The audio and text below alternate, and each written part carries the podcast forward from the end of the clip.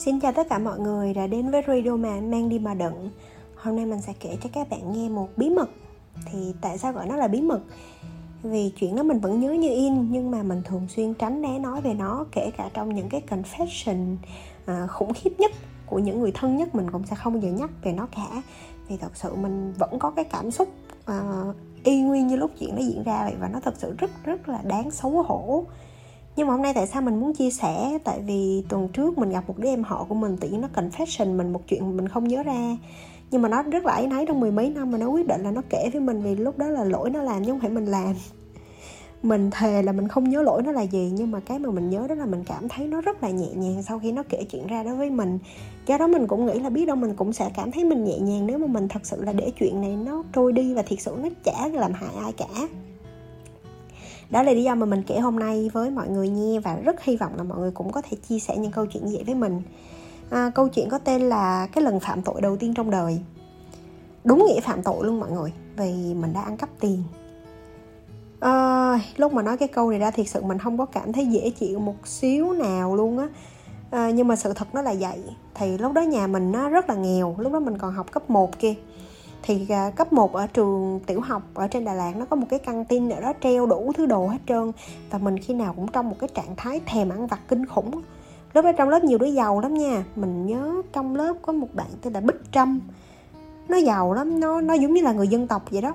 Nhưng mà nó rất là giàu và nó rất hay mua cho mình ăn và, kiểu như, mua xí muội hột nè, hay là mua cái gì ta, cái món đỉnh cao là cả cái trái xoài mà người ta tỉa thành cái bông hoa, người ta ngâm vô nước á, cho nó nở nở ra, sau đó ăn với mắm ruốc. Trời ơi có 500 đồng thôi mà hả? Nó ngon ơi là ngon. Và mỗi lần mình được bao mình rất là vui. Thì à, lúc đó là lớp 3, lớp 4 gì đó. Thời gian đó mình chưa biết Xuân Phương. Nếu mà bạn có theo dõi cái các tập trước của mình thì sẽ biết cái nhân vật này. À, thì mới lớp 3, lớp 4 gì đó thôi. Thì cái bạn Bích Trâm này nè rất là hay mua đồ ăn cho mình ăn à, thì mình ăn ăn ăn vậy đó ăn một cách hồn nhiên ăn một cách ờ, thoải mái vậy đó. Thì à, cho tới một ngày thì ngồi trong lớp mọi người nói chuyện với nhau và mọi người nói là à, mình nghe mọi người nói chuyện thôi là trời đất ơi con trâm khi nào cũng bao con khi ăn mà con kia nó chả bao giờ bao lại cái gì. Trời ơi mình nghe mà mình tức là mình nghe thấy người ta nói xấu về mình mà mình cũng cảm thấy rất là nhột á. Nhưng mà thiệt ra là đâu phải mình không nghĩ tới chuyện đó đâu mà mình không có tiền nhà mình cực kỳ nghèo luôn. Ờ đó là lý do ha. Rồi bây giờ tới tội lỗi nè thì à, cũng vào một ngày đó là vào một cái buổi sáng mà mình dậy thức dậy chuẩn bị đi làm thì lúc đó mình ở chung nhà với một người bà dì á. À, khung cảnh của cái buổi sáng đó là mình dậy mình mở mắt chuẩn bị đi làm à, chuẩn bị đi học. Thấy người gì đó đang gội đầu ở nhà tắm và đồ của gì á những cái đồ dơ của gì thì đang để ở trên ghế bàn ghế ở phòng khách á. Thì mình nhìn ở đó cái xong là mình thấy à, gì để cái tiền dư trên bàn. Mình vẫn nhớ số tiền đó là bao nhiêu nha và nó nó nhìn như thế nào? Đó là một cái tờ 10 ngàn cái tờ 500 đồng. À, nhìn nó khá là giống nhau. Thế là sao ta? Mình đã tưởng đó là một ngàn. Sau này mình giải thích rất là nhiều nhưng ba mình vẫn không có tin. Mình tưởng đó là một ngàn. Thế là mình đã ăn cắp của gì mình bỏ vô túi và đi học. Thì à, cái khung thời gian buổi trưa đó không hiểu sao chắc gì đây là tội lỗi đầu tiên nên mình nhớ như in luôn. Đó là buổi trưa đó mình khều khều trong mình nói em hôm nay tao sẽ bao mày ăn xoài xoài xoài mắm rút à, nó kêu ok lần đầu tiên luôn.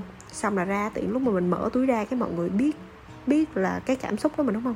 Trời đất ơi không phải là mình lấy hai tờ 500 cộng lại một ngàn mà mình lấy tổng cộng là tới 10 ngàn rưỡi mà cái số tiền nó thực sự rất là lớn ở cái cái cái giai đoạn những cái năm đó khi mà mẹ mình bán một cái bó rau chỉ có 500 một ngàn thôi và một ký thịt chỉ có mười mấy ngàn thôi, thì cái số tiền mà, không, một ký thịt có 8 9 ngàn thôi thì cái số tiền 10 ngàn rưỡi là một số tiền cực kỳ lớn, nó lớn tới nỗi hoang mang luôn.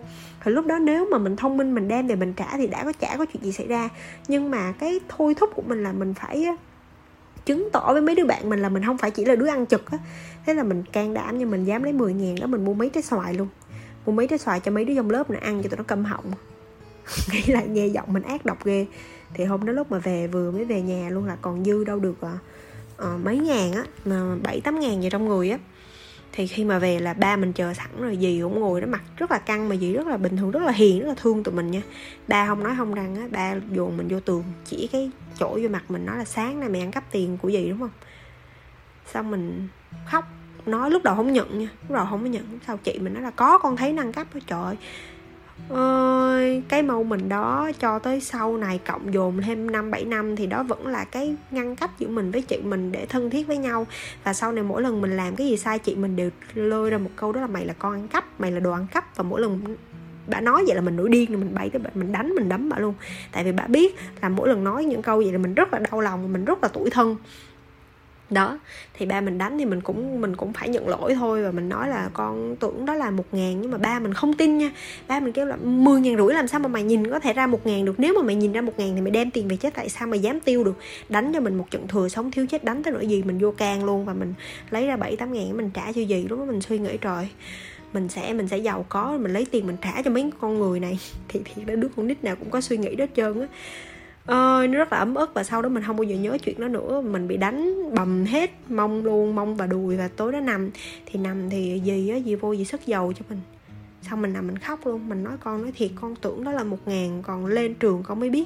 Xong gì mới nói là, thì gì tin con mà mà ba con nóng quá vậy thôi. Trời ơi, may mà có một người gì vậy nha, chứ có một người gì như chị của mình nữa thôi, chắc chắc chắc cái chuyện đó trở thành ám ảnh tâm lý luôn đây thì đó đó là cái lần đây là lần đầu tiên mà mình dám thẳng thắn kể lại cái chuyện đó. Kể từ hồi lớp 5 tới giờ là phải mấy chục năm rồi. Để coi bao nhiêu ta hai hai hơn 20 năm rồi. À, và giờ chị mình cũng không bao giờ đem những cái chuyện đó ra nô đùa nữa. Nhưng mà mình à, mình vẫn nhớ hôm nay nói ra cho mọi người thì không biết là tối nay có cảm giác thông thả trong đầu hơn hay không. Nhưng mà mình tin là ai cũng có sai lầm. Và mình nên lắng nghe thật kỹ cái sai lầm đó để mình biết là sai thật ra ở đâu. Và và và và và cho người ta nhìn thấy cái sai đó. Có chứ đánh cho cho cho đứa trẻ nó nhận sai chứ không phải đánh cho đứa trẻ đó nó nó bị oan. Thì đó là cái câu chuyện hôm nay mình chia sẻ với mọi người ha. À, hy vọng sẽ cảm thấy nhẹ lòng hơn và bây giờ thì à, chờ đón nghe những câu chuyện của các bạn ha. À, nhớ kể cho radio mang đi mà đựng nghe. Còn bây giờ thì bye bye.